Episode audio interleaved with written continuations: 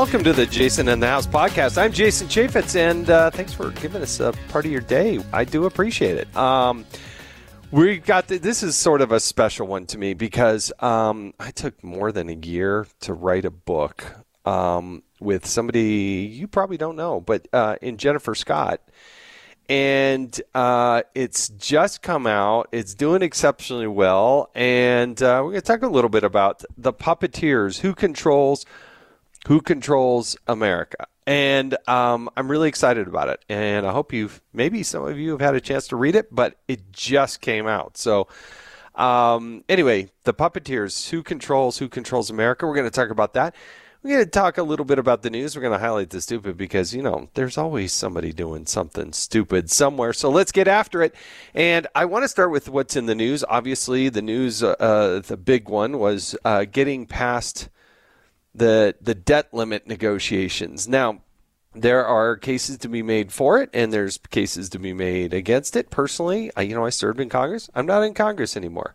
Personally, I would have voted against it um, there are some there are some problems with the, the what happened, and I guess what I'm really concerned about is here, 18 months from now, they're projecting that the debt the, the uh, uh, debt ceiling or the debt will increase by roughly four trillion dollars.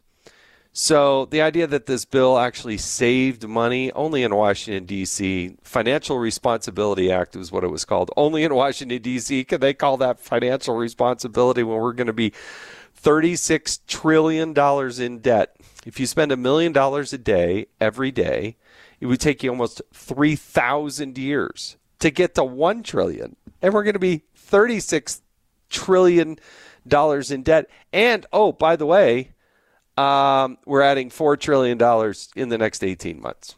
Um, that to me does not sound like financial uh, responsibility. And as, as Senator Mike Lee and some others have pointed out, if you go to page 59 of the bill, it says the director may waive the requirements of Section 263 if the director concludes that the waiver, anyway, it's these simple little two little um, thresholds it has to cross. The point that a lot of people made about regulatory reform. Just not true because when a director of the Office of Management and Budget can simply waive it by issuing a letter, it's really not crystal clear. I heard James Lankford, the senator out of Oklahoma, he was voting against it. And he said, you know, we really need to understand what decisions Congress is going to make and what decisions we're just going to continue to punt over to the White House. So I, I just, anyway, it's passed. It's not there. The other thing I would highlight that I don't think is good public policy is the idea of making it date certain. We, we will extend the the limit as much as you want to spend up until January 1st of 2025. That's bad policy. It's always been a number. It forces the discussion. It forces the country to think about and realize how much debt we really have. Personally, I believe that we should be pursuing a balanced budget amendment, one with teeth and until you do that, I think this situation is going to continue to get worse and worse. But a further discussion for another time. All right, let's move on to the stupid because there's always somebody doing something stupid somewhere. All right, this time you you're going to go to somebody in the tech world. Now, I, I, thought this was a pretty sleepy company. Company that's doing really well. Company that provides a good service, a good product. I don't happen to use it, but lots of people do. It's LinkedIn. LinkedIn was supposed to be, you know, hey, put up your resume and make contacts and get linked together with other people, and you know, it provides a lot of good. Until Vivek Ramaswamy, who's running for president of the United States on the Republican side of the aisle, uh, LinkedIn decided all of a sudden, because Vivek's making quite the waves in, in talking about conservative principles and policies, he got censored by LinkedIn. And, and the excuse that they gave Vivek was he had posted misinformation and hate speech hate speech. That's what he they they dinged him for. Um, and if you look about, look at what he actually said. Here are the quotes of which they highlighted was hate speech. The CCP, meaning China, is playing the Biden administration like a Chinese mandolin. Boy, that was a rough one. If the climate religion was really about climate change, then they'd be worried about, say, shifting oil production from the U.S. to places like Russia and China. Oh, that was another hateful speech right there.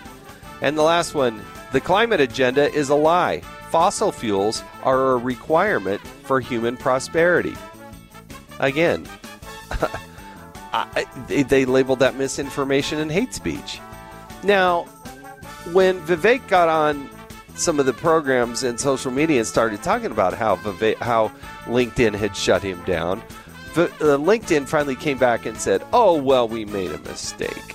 Isn't it funny how the mistakes always go against conservatives? Always go against conservatives. You got a liberal one where they shut him down and then said, "Whoops, it was a mistake." Show it to me. Uh, that I would love to see. But come on, LinkedIn. Way to get yourselves in the woke culture on a guy who really, he literally wrote the book called Woke Inc. And that is bringing on the stupid. All right, so let's now dial up uh, Jennifer Scott and uh, I'll talk a little bit about the puppeteers. Hello? Jennifer, it's Jason again. Jason. you know, it's funny. It's funny because uh, everybody needs to know that I have been interacting with Jennifer Scott since I think 2006, and yep. and now, especially since I've left Congress, I I still I call Jennifer every day. Like I talk to her when I'm at the drive-through at Taco Bell. I call her late at I know night. Your order. I could order for you. Yes, she has talked to me while I'm eating cheeseburgers. Jennifer is a real gem that way. Well, what I love about Jennifer is she's a true conservative and she's different than me. And and I love that because as I'm chewing on policy and thinking about how to think things through and what's the right answer to a tough question, um, I just found there's nobody better than interacting with Jennifer. So when we, you know, got this contract to do a book, we didn't know what the title was going to be. I mean, we settled on the puppeteers, the uh, people who control the people who control America. But when you start from scratch, um, you know, it, it's a little bit more difficult than that. And um, you start playing and you go back and forth. And it took a long time to come come up with this. And Jennifer played a role in all of it. From a, you know, did a lot of uh, you know research and writing and all kinds of stuff. And the collaboration back and forth was really really quite good. So we, what we want to do is chat with Jennifer a little bit um, about the book, what it is, and why you know we kind of came to the conclusion that we came to. So now that we've gone through the process and it's actually now for sale, and you look back, what what what strikes you about why this book is so important? You know, I think the most terrifying thing that we began to realize is that it's just no longer enough to win elections. You know, I think we talked about this when you left Congress. It felt like if we could just influence elections, if you could go on TV and sell the message, that that would be enough. We could get, you know, congressional people elected who are constitution loving majorities, and that would change things. And I and, and that's still a powerful force, but it's not going to be enough because what we've seen is that there are forces inside the government and outside the government, frankly, that have put our government on autopilot in a way that is going to be hard to reverse even if elections go our way. So there's there's more we have to do. And i think that was a a bit of a frightening realization for us as we started to see in agency after agency and in our elections and in our financial sector and in our nonprofit sector how much control they really had yeah, I don't think anybody looks at Joe Biden and Kamala Harris and say, yeah, those are the two masterminds pulling all the strings, making all the decisions, setting the vision no, and the course for America. I mean, there's, and, and so when you start to follow the money, and I'm talking by the hundreds of billions and literally trillions of dollars, it starts to scare you a bit because this sort of permanent bureaucratic class, the the administrative state. There's lots of ways of different say of diff- of saying it, and Jennifer's right. It's not just the bureaucrats and and the, those that are actually in government, but these outside forces as well. These slush funds that are created within the, the federal government to leverage um, and yeah, allow they, they the Democratic agenda, yeah, allow the Democratic agenda to continue in perpetuity, no matter who gets elected. Right, and we saw those slush funds. You know, back when you were chair of oversight um, during the Obama administration, we saw how they were being used, and we thought, you know, when Trump got in, we we thought, great, he's put a stop to it. But no, that was the first day back in office. Joe Biden calls for a review, and that's one of the things he wants on inauguration day, January 20th, 2021. He wants to end that that prohibition that, that Jeff Sessions had put on on DOJ slush funds. So what we were seeing is you'd get sued, like a financial somebody with deep pockets, a financial institution usually, would get sued by the federal government or, or charged by the federal government, and then their fine instead of putting it into the treasury where Congress has control of it, they would tell them they could donate to a specific list of so called charities, NGOs, basically Democrat aligned charities that are out there pretending to do one thing while we know from our second book from Power Grab that, that a lot of times what they're doing is get out the vote. They're working with Democratic constituencies but it looks like they're Planned Parenthood or it looks like they're they're doing something else.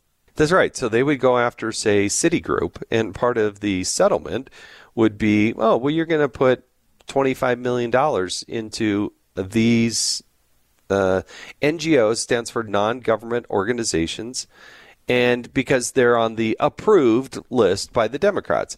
And so these fines would just, and they're popping up in lots of other departments and agencies. We wish there was more clarity in this. So, for instance, the the Consumer Financial Protection Bureau. This one scares me a lot because when the Democrats had the House, the Senate, and the presidency, and they created this, and Elizabeth Warren was the first one to go in and, and lead this group. Um, what's scary about the CFPB is they, they got more money than the Securities and Exchange Commission, but they didn't get it from Congress. There was no appropriation. It, it came from the Federal Reserve. They bypassed Congress. They weren't responsible. The, yeah, intentionally. They they did not have to be um, uh, listen to members of Congress, respond to their inquiries, etc. Now, the Supreme Court and other courts have had to rule along the way on the constitutionality of this, but this is how the Democrats are thinking. And again, the CFPB would go out and levy fines, particularly think about how leveraged they are with um, a publicly traded company. They don't want to have to put out to the public that they're being investigated or whatever. And so they get this thing hanging over their head. We don't know exactly how much money but we did get some lists and showed that, wow, there's a lot of money that is being, um, I think, extorted out of these companies and then funneled to the Democrats' organizations of choice that bypass campaign finance, bypass the legislative process, and have no visibility. Right. And CFPB is really scary because I think that that's just the beginning. They, they started this this, this is how they want to fund things in the future. If they put it that one under Federal Reserve, but you'll see they want to put more and more things as part of the uh, the non the discretionary spending that we can't do anything about. So if they put it in the same bucket as the Social Security spending or the Medicare spending, then anytime Congress tries to touch it, they can just go out and fearmonger that they're cutting your Social Security. But really there's a lot of other stuff that falls into that category and it's basically untouchable by congress. And we're just seeing more and more federal programs that they want to stick into that category so we detail this in the book and we tell you know illuminate it with with individual stories and whatnot but to give you an idea uh, like the debt ceiling uh, negotiations that just passed. Now, whether you're for them or against them, and I talked about them earlier in the podcast, I would have voted against it. But nevertheless, let's understand how the finances of the of the nation are working because it's so different than anything else. Roughly 75% of the total outlays by the federal government go to mandatory um, programmatic uh, uh, funding. That is, no matter what Congress does, it absolutely goes out the door. It's Medicaid, Medicare, Social Security. Those are the big ones. But there are literally hundreds of other programs that are on this autopilot that Congress never touches. So when Speaker McCarthy goes up and says, we're talking about um, discretionary, he's eliminating the 75% of the budget where you and I have to pay for our taxes that they spend on. They also eliminated defense, and they don't even talk about interest on the debt, where we're paying about $2 billion uh, a day. Just to give you an idea, I think in the fourth quarter of 2022, interest payments um, to service our national debt went up $61 billion. Okay. So when you get rid of defense and you get rid of the interest payments and you get rid of the mandatory programmatic spending, guess what? You're left with left less than 10% of the budget to actually work on. Democrats know this. And so part of the way these puppet masters work and get funded, and this is why the book, you know, I advocate that, hey, we've got to, you know, you got to starve the beast. Starve the beast. Yeah. Yeah, starve the beast. Um, you you have you're only talking when Congress is really only talking about less than 10% of the budget.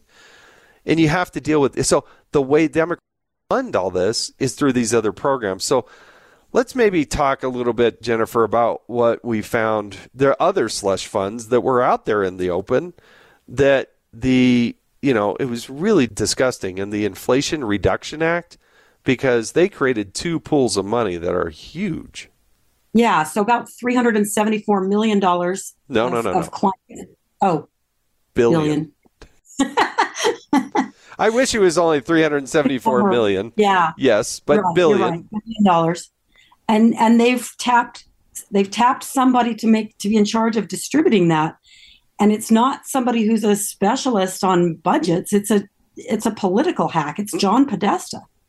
He's going to decide who gets their projects funded. So it, it's going to be a bunch of crony projects. It'll look a lot like Solyndra where they send money to people who uh, agree with their politics, who are loyal loyal to the Democratic Party, and it, it's a way to make the money flow to their loyal constituency. Think about how much money that is. That is so huge. $374 billion. You know, they tried to push together and move the, the Green New Deal, right? This was like Elizabeth Warren and Ed Markey, uh, the Democrat from Massachusetts, AOC, and those. They couldn't couple together votes to get that passed. Oh, so what did they do? Oh, let's go and change the name. It's the Inflation Reduction Act. There is nothing in that bill that reduces inflation. In fact, it spends records amount of money, which is the cause of inflation. So then there's also this green. What was it called? The green. Um, well, there's like a climate, there's a green bank, a climate bank. Green bank, yes. Green bank is like twenty-seven billion dollars, which they will use to make loans. That will be like Solyndra 2.0, right? They'll make, they'll do loans, and supposedly the taxpayers will be held harmless. We saw how that worked with Solyndra. You're listening to Jason in the House. We'll be back with more of my conversation with Jennifer Scott about the puppeteers right after this. And It then they absolute- have other big fund that's that Podesta's in charge of distributing. So, folks, when you want to see like where the money's flowing, how do they garner so much time or so much effort and power? It's because they've got hundreds of billions of dollars to hand out. Why do you think they like Joe Biden and Kamala Harris sitting up at the top? Because they they they'll sign these bills. They they won't balk at it at all, and, they'll go out and on the White House podium and say, "This president has done more to reduce the annual deficit." And I'm like, "You wait, you, we're spending at pre-COVID levels." Uh, I, I, we're not spending at pre-level COVIDs. COVID was the excuse. Never let a crisis go to waste. That was one of my books. You get it up there, and now they've maintained it. That's what's so concerning. All right, let's let's move uh, a little bit more though to some of the surreptitious things that are happening behind the scenes because the other huge, massive bucket of money uh, we found was actually being controlled at the state level by state financial officers. Sometimes they're known as treasurers, sometimes they're comptrollers. Different states call it different things, but essentially the your your financial officers in the states. Tell them what we found there because it really was helpful to have the Utah treasurer um, Marlo Oaks give us a lot of good information. Yeah, we sat down with Marlo. He he took over this this role it, when when our treasurer resigned. So he he was a midterm replacement. Um, came in from from the investment banking side and was really surprised what he found which is that our as a state of Utah here we have all of this money that our government uses to build highways or whatever we have our pension funds and and they're invested with companies like BlackRock that manage these funds and and BlackRock is voting our shares for us. They they have control of a lot of shares. We also use these proxy advisory firms to decide how thing how we will vote all of the shares that we own in different companies. And so activists are out bringing very woke resolutions forward in these companies, and they're passing with the help of our shares. Our shares may be voted that way, the shares of the money that Utah taxpayers should have, but but that money is being controlled by someone else. So so think about this, folks. So you may have a retirement fund. Maybe you're a state employee, maybe you're a teacher, maybe right. maybe you just have a 401k. And it's scary, but BlackRock, uh, Main Street or State Street, and Vanguard are overwhelmingly control the majority of of these types of funds and investments. And the consequence is they're using proxy votes to go into these boards of director uh, groups. And so when we talk about DEI, diversity, equity, and inclusion, when we talk about ESG, right, environment, social yeah, governance, social governance, yeah. It, when you talk about these things and you, you hear these words, you're like, how do they implement this? What the puppeteers do is they realize that they can leverage all of these trillions of dollars, and it is trillions of dollars, to change the boardroom without ever doing anything with Congress, without ever doing anything by elected officials. This is why I say that the whole the whole premise of this book is, you know, are elections enough? I mean, the Democrats have really figured out a way to get around this. Let me give you an idea. If you take the S&P 500, BlackRock owns at least 5% of more than 95% of the S&P companies. So when you have a shareholder that owns 5%, you get a lot of leverage in there. And they got a lot of these proxy votes because the individual, if you're if you're a, a retiree in Texas in say Lubbock, Texas, and you you've got some money that you've you've put in over the course of decades. Guess what? The BlackRocks and Vanguards and others of the world, or maybe it's your state treasurer or financial officer, they're turning it over to BlackRock, or they are leveraging that, or to a proxy advisory firm that, that the state will hire to to tell them how to vote, and that supposedly they're they're telling them what to how to do those votes based on what's in our best interest, what makes us money, what it, what provides a return for the people who've put money in that fund. But that isn't necessarily happening, and that's what our state treasurer found. And this is why there's a lot of hope to be found in state treasurers, because our state treasurer can go to the proxy voting firms and say, you know, justify what you're doing, justify the votes that you're you're doing on our behalf. So the book is. Yeah, the book Puppeteers is just, it really lays this out and explains it and what you can do about it. The other thing that through our research we were able to find, and we were surprised we could find it, I don't think anybody's seen this kind of out in the public, but the, the Democratic um, uh, Association that they have for these financial officers for the Democrats, they are very bold. They have this document out there that's uh, called the corporate benefits package. And these companies, individual companies, uh, or individuals can go and pay somewhere between fifty and hundred thousand dollars, and then you get to sit next to these state treasurers. There's four different meetings that they have, and you get to mingle with them individually, and and obviously get to make your case on what you think you should they should be doing. And they tout that the Democrat states, the states where they have a Democratic controller or again a, a treasurer or a chief financial officer, they control more than a trillion dollars worth of money. A trillion.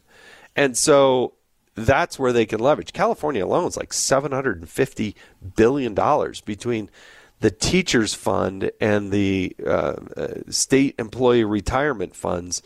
It's like 750 billion just out of California. So again, how do these puppeteers get their way? Money, folks. They do it with money. The other thing that we found, Jennifer, as we kind of went along, is uh, you can't ignore unions. You can't in, in, ignore the teachers and what they're doing. And certainly, Randi Weingarten is, gosh, she's a gem unto herself. Yeah, when we started seeing her show up in Ukraine and she's talking about pandemic policy. Wait, wait, uh, let's just digest that. wait a sec. let's just digest that for a second. She's the president of the American Federation of Teachers here in the United States and she was in Ukraine. More than once. More than once. And then she's opining about our federal COVID policies and, and frankly having a lot of control over those policies from outside of the government.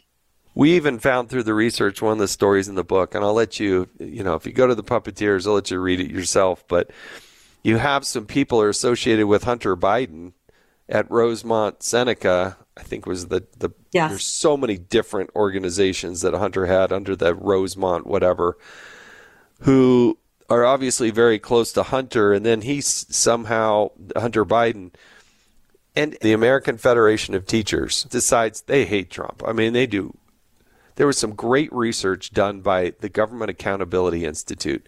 Cannot thank the research team there. This is the one that uh, Peter Schweizer's group they were very helpful and instrumental in doing core research that we tapped into, particularly on this.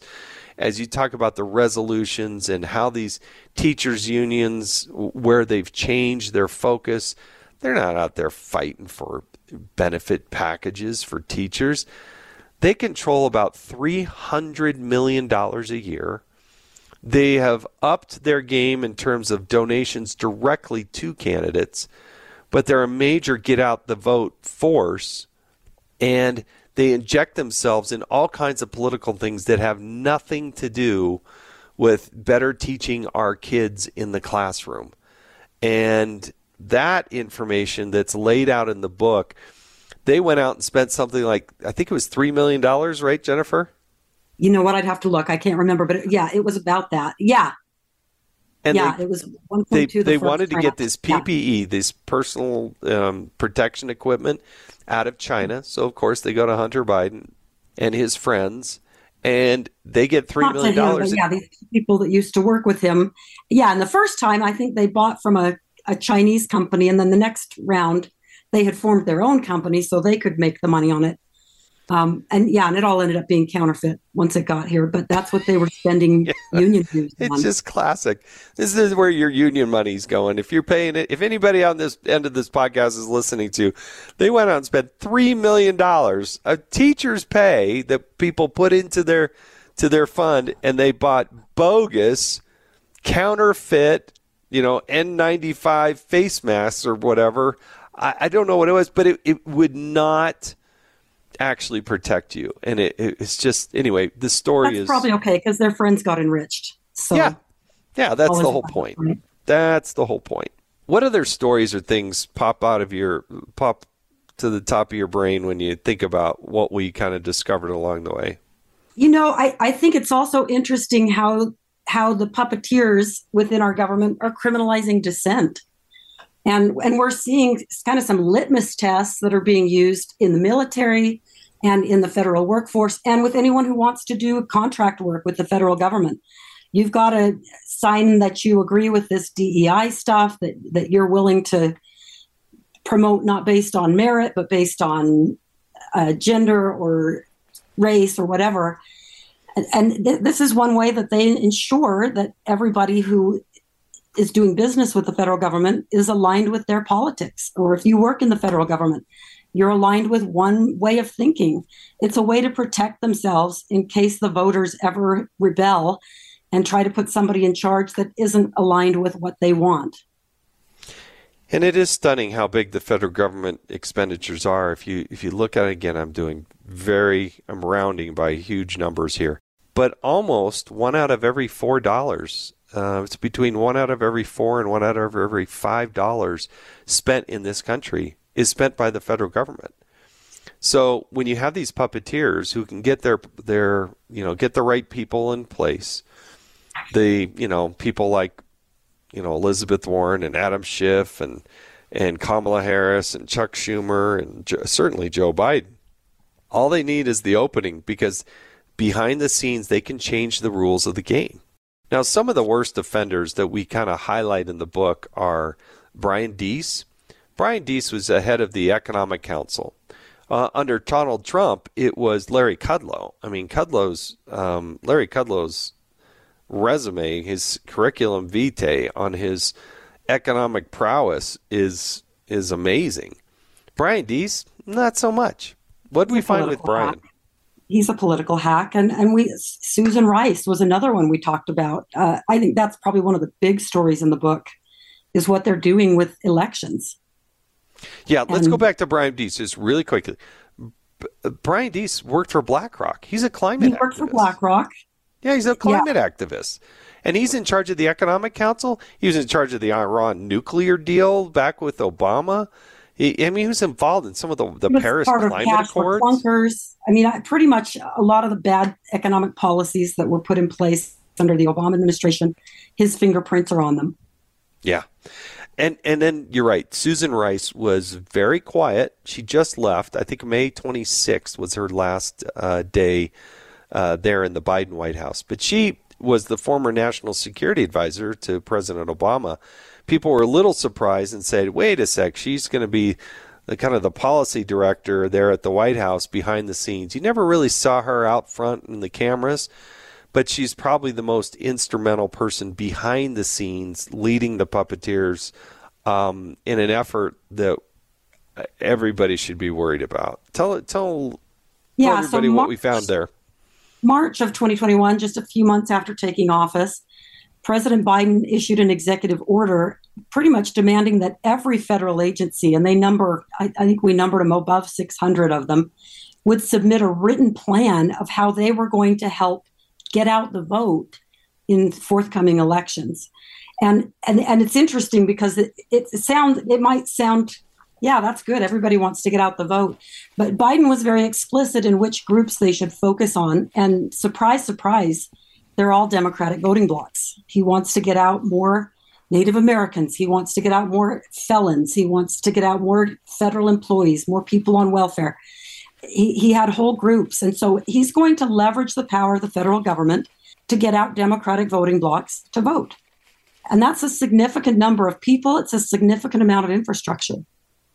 And when people started asking to see those plans, they had 200 days to submit them from March of 2021. They have not produced them. It's in court. They're, they're having to file lawsuits to even try to get that. What are they doing for the next election? What did they do in the 2022 election? Did it have anything to do with the results we saw in the midterms? We don't this know. really it's so it's executive order 14019 you can look it up um, it, it, the Foundation for Government Accountability. Um, I'm not associated with them, but they, I just have, know them by reputation, and I've talked to them every once in a while because they do great work. But this Foundation for Government Accountability filed the Freedom of Information Act. They said, please tell us, show us, what is our federal government using in terms of personnel and physical facilities to get out the vote? Because the only ones that can tap into them are quote unquote, according to the executive order, approved non government organizations. So, what does it take to be an approved NGO and to tap into that? Do you know how much money and resources? And again, none of this is showing up on campaign finance reforms or camp disclosures. None of this is this is behind the scenes and leveraging the number of people. I think 2.2 million federal employees, something like that. Mm-hmm. Well, the White House did not uh, produce the documents. They would not. So this Freedom of Information Act request went to court, and fortunately, the group is is suing. But now it's taken a twist because a number of months ago, the uh, Biden White House claimed executive privilege. Now, executive privilege is like going DEFCON, you know, 10 or whatever. It's like it's like going nuclear on this. They do not want to cough up these documents. And I think it would scare a lot of people to show the to the, the level to which under our taxpayer dollars, these are being used to get out the vote. And again, I, I just think most Republicans, most people are involved in, in politics in general, even Democrats too, they're going to be oblivious to this unless they really focus on how these puppeteers work. So, behind the scenes, yeah, this is a well funded effort, and it was led by Susan Rice. Yeah. So, to me, I think we've got to have it's not enough for us to just vote in different people at the federal level. And everybody's so engaged in presidential races. And of course, it's extremely helpful to win the presidential races. But boy, we got to be looking at our state races. We need attorneys general who can bring lawsuits and challenge. I mean, states can challenge federal power. The Constitution gives them that power. And so there's a lot of power in states, and we really can't afford to ignore those elections. You're listening to Jason in the House. We'll be back with more of my conversation with Jennifer Scott about the puppeteers right after this. I think what you're going to find the puppeteers, the people who control the people who control America, um, I think what you'll find is, oh my gosh, you're overwhelmed by the the huge, massive amount of money, the the apparatus, the behind the scenes, and it, it feels like it's almost insurmountable. But I do maintain that you have to starve the beast, and you have to understand and recognize what the problem is, and then you have to also recognize, as Jennifer was saying, the extent to which the levers of control and the ability to fight back are found at the state level. Um, we have to do it at the federal level. If you're a conservative and just concerned American about the future of your country and the massive debt and the the craziness that seems to you know percolate out at any moment, Jennifer's right. State attorney generals, state treasurers or chief financial officers, whatever they're called, um, your governors. We, we conclude the book with a great story, and I don't want to tell it in, in its whole, but what Governor Youngkin did, I think, was one of my. I, I was really when we came across this, it really made me smile and give me hope. Do you want to tell that story about how he changed diversity, equity, and yeah. inclusion? Yeah, you know, he took a different strategy. He didn't just cut DEI. Ralph Northam had invested heavily in it and put together a big plan. And so Youngkin just came in and said, "Great, we'll we'll uh, continue, but they, they, they renamed it to diversity, opportunity, and inclusion. And and and he said we're going to we're going to protect acad- in the academic world. We want diversity of of thought. And so he's using DEI to ensure that there's some balance in their academic universities in the way and, that people think. And also uh, the right to life issue. I, Democrats right. are their minds are blowing. They cannot believe they they are using DEI to protect the most vulnerable of all, the unborn. So when he changes this and goes from equity to opportunity, it's a really hard argument to say no. We're opposed to opportunity. uh, you know, and it's uh, and when people digest for those people, yeah, exactly. It's just because it was so, narrowly tailored to Democratic voting blocks before. Yeah. And so he's really up the game and really kind of changed the way things work. And and and that's that's exciting to me Great because story. yeah, I, I think there's a lot of good hope. There's a lot of opportunities that that that rest there. So Look, we put more than a year. This is the culmination of years of just studying this and looking at this, but then putting pen to paper and, and telling the stories. Again, the whole premise is how scary uh, it is. And it's one of those books that you'll read and it's like, oh my gosh, you, what are we going to do? This is so big. Um, but we got to start because I worry that oftentimes we're fighting fights about things that they're not going to make a difference. These things will make a difference. And um, in a state treasurer's race, there's not that much money flowing to those races. You get a little bit of help on those races can make a huge difference. And paying attention to who you're actually electing.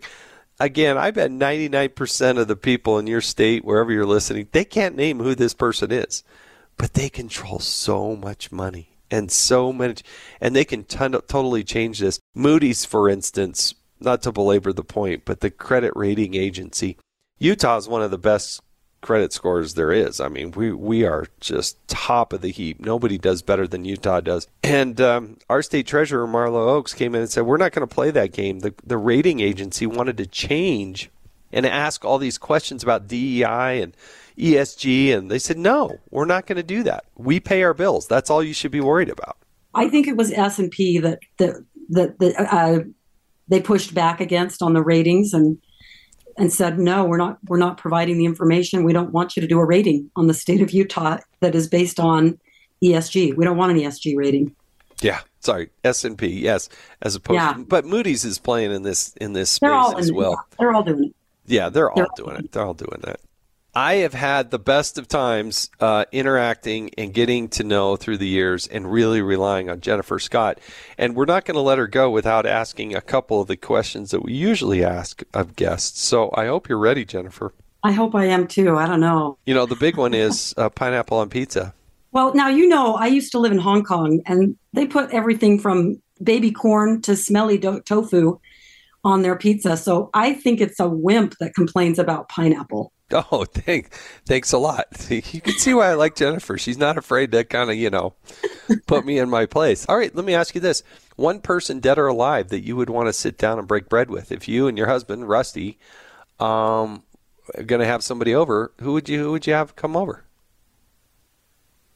You know, I think I'd really love to sit down with Ronald Reagan. Uh, I was too young to appreciate him when he was president, but um, I, I really appreciate some of the things he did. I know our politics, a lot of things have changed since those times, but uh, it was a fascinating time. I'd love to hear from him. Yeah, I had the honor. The impact he had on you politically as well. Yeah, I had the pleasure of uh, meeting and spending kind of two days in his shadow, if you will, and and uh, what an inspiration. He was really the inspirational person who kind of. I used to be a Democrat until I learned to read and write, and then Ronald Reagan came along, and anyways, very inspirational to me. He would be great. Um, okay, last question. Uh, no, two questions. What's the best advice you ever got? The best advice. Ah, oh, you should have given me some notice on this. I'm not a fast thinker, but um, you know, when I got married, somebody told me that I should make sure that I always have the most underwear because the person who has the most underwear never has to do the laundry and I have found that to be true. wow, that's that's that that is sage advice right there, folks. You can see no. why I get a lot of good advice from Jennifer Scott. uh, Jennifer, I, I appreciate the friendship and the help, and you're pouring your heart into this book with me, and um, I hope it's a good success. I'm sure it will be. I think people, if they really want to illuminate the challenges and see how Biden and, and Kamala Harris, who's really pulling the strings, making things happen, The Puppeteers is a book unlike anything else that's out there and very timely and it was through a lot of your good work to make that happen. So, my last question is um, who's your favorite former oversight chairman from Utah's 3rd Congressional District? Oh, what's that guy's name? Yeah. It's it's amazing how many times I ask this question and I usually get, well, I'm undecided. It's that guy that took all the portraits down in the oversight committee. Yeah. What was his name? Yeah. yeah, that's it. That was a fun. Yeah, I became chairman, and usually there are portraits of former members or former chairman all in the room, and I took them all down, and I got so much heat. Got a lot of flack for that. I got a lot of flack. Like, why? I'm not inspired by previous chairman of the oversight committee. Let's put up the people we work for. So I put up people of around America, from postal workers to you know farmers to I, I had all these different shots around the room. And are they oh, still there? Well, no. So the moment I oh. left, Um, and uh, then the next chair came in. Um, and uh, and then Elijah Cummings became the chairman, the Democrat. He put up all the portraits again. Oh, did he? yes. anyway, Jennifer Scott, thanks for joining us on the Jason in the House podcast, and thanks for all the great Good work on puppeteers and whatnot. And uh, can't thank you enough. Thank you, Jason. All right, I want to thank Jennifer Scott. She is just a gem. She works hard, she works smart. She's different than me. That's what I like about her. And I hope you enjoyed this discussion. Please, would love it if you got the book. Would love it if you would rate this podcast, subscribe to it. We'll have another interesting guest next week. I want to remind people that they can listen ad free with a Fox News podcast plus subscription on Apple Podcasts, and Amazon Prime members can listen to this show ad free on the Amazon Music app. Uh, you can find more at the Fox News Podcast Network over at uh, foxnewspodcast.com. And we'll be back next week with a fascinating interview. Uh, again, thanks for allowing us to spend part of your day with you, and uh, I hope you enjoy the Puppeteers. I'm Jason Chaffetz. This has been Jason in the House.